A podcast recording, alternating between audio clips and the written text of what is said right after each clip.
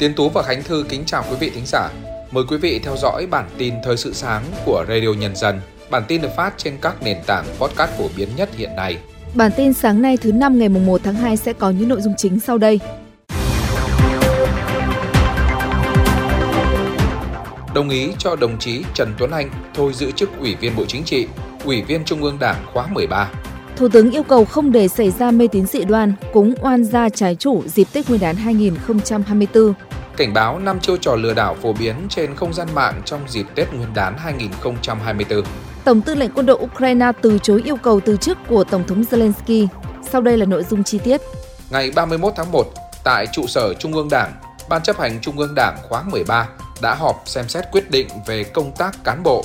Ban chấp hành Trung ương Đảng xem xét cho ý kiến về nguyện vọng thôi giữ các chức vụ, nghỉ công tác và nghỉ hưu của đồng chí Trần Tuấn Anh, Ủy viên Bộ Chính trị, Ủy viên Ban chấp hành Trung ương Đảng khóa 13, trưởng Ban Kinh tế Trung ương và đồng chí Phan Việt Cường, Ủy viên Ban chấp hành Trung ương Đảng khóa 13, Bí thư tỉnh ủy Quảng Nam.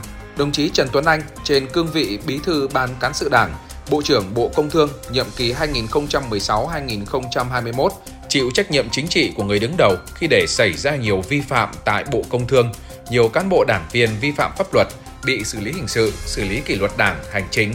Nhận thức rõ trách nhiệm trước đảng và nhân dân, đồng chí đã có đơn xin thôi giữ các chức vụ được phân công, nghỉ công tác và nghỉ hưu. Đồng chí Phan Việt Cường là cán bộ cấp cao của Đảng và Nhà nước trên cương vị Bí thư tỉnh ủy Quảng Nam các nhiệm kỳ 2015-2020, 2020-2025 chịu trách nhiệm chính trị của người đứng đầu khi để nhiều tổ chức đảng, đảng viên cấp dưới vi phạm gây hậu quả nghiêm trọng, bị xử lý kỷ luật, có trường hợp bị xử lý hình sự.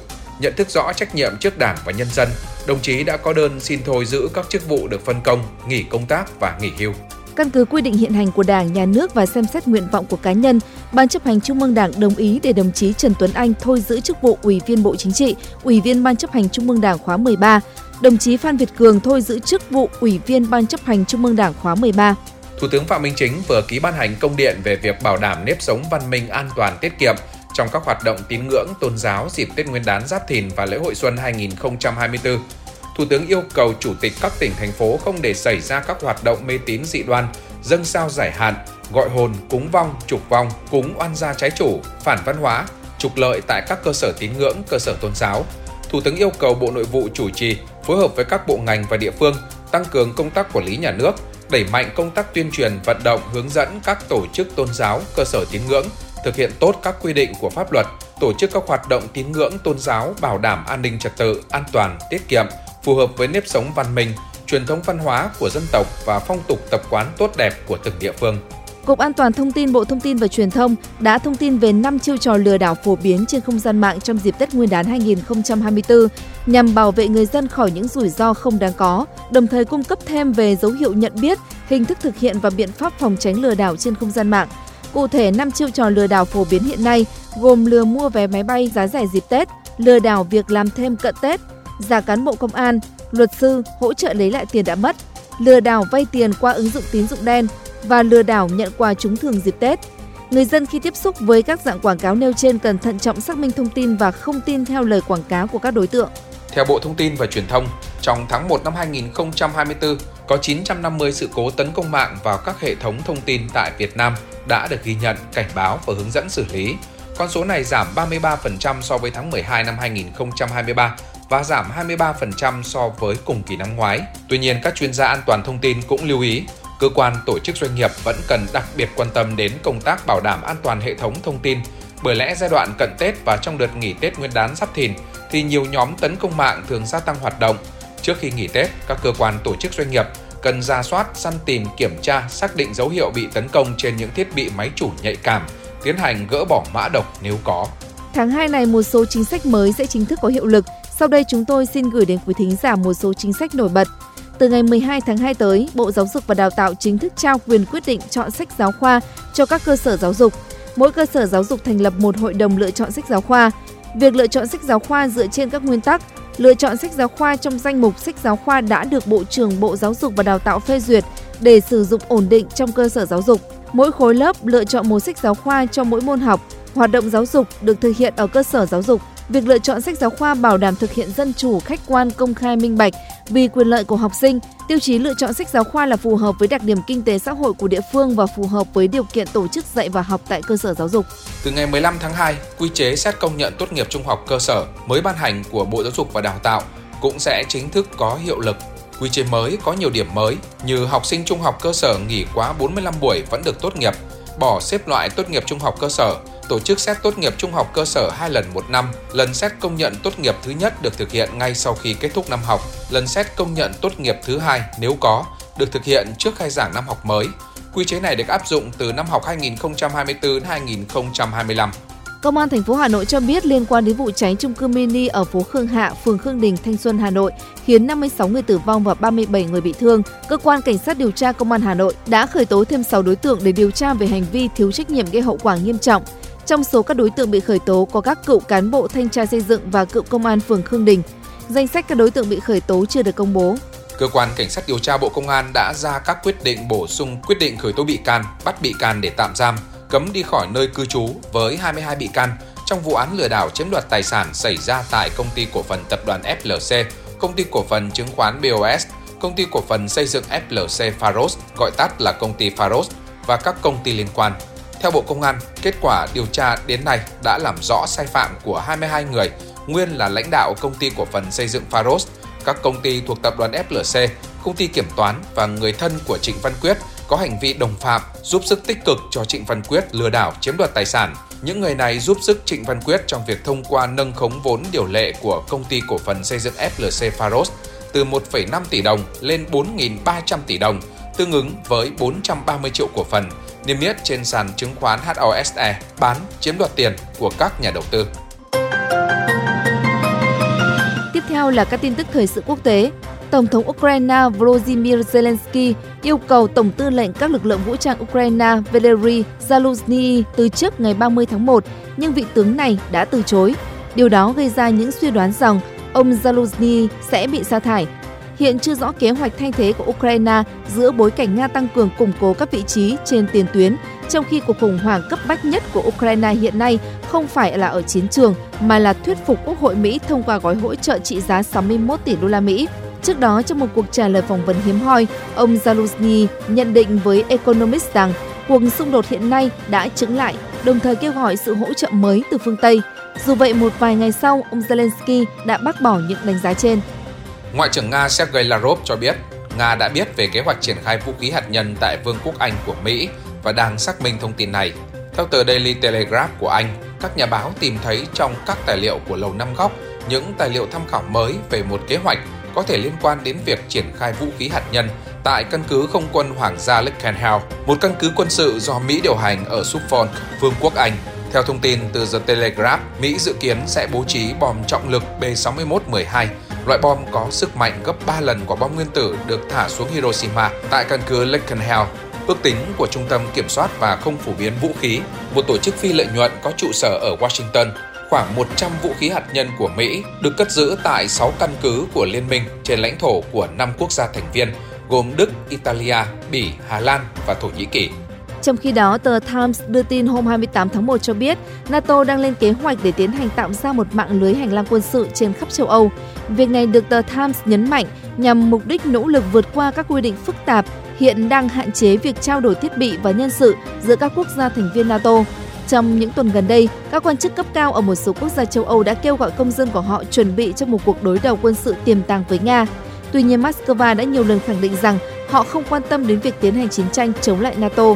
Tổng thống Nga Vladimir Putin bác bỏ những cảnh báo này, gọi chúng là vô nghĩa và nói rằng Moscow không quan tâm đến việc tấn công bất kỳ thành viên nào trong liên minh quân sự này.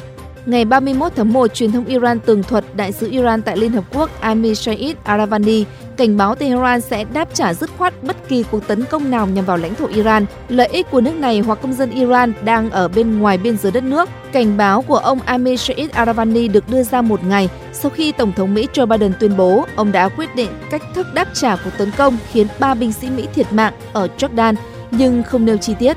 Trong một diễn biến liên quan, Tổng thống Mỹ Joe Biden tuyên bố đã quyết định cách thức đáp trả vụ tấn công khiến ba binh sĩ Mỹ thiệt mạng tại Jordan, nhưng lập lại khẳng định ông không tìm kiếm một cuộc xung đột rộng hơn tại Trung Đông. Hôm 29 tháng 1, Tổng thống Biden đã họp với đội ngũ cố vấn an ninh quốc gia tại phòng tình huống ở Nhà Trắng về những diễn biến mới nhất trong vụ tấn công tại Jordan. Theo một quan chức Mỹ, màn đáp trả sẽ kéo dài nhiều ngày nhắm đến nhiều mục tiêu được cân nhắc kỹ lưỡng. Quan chức này cũng tiết lộ sẽ có những đợt oanh tạc có chủ đích nhằm vào các cơ sở đã giúp đỡ cho cuộc tấn công lực lượng Mỹ.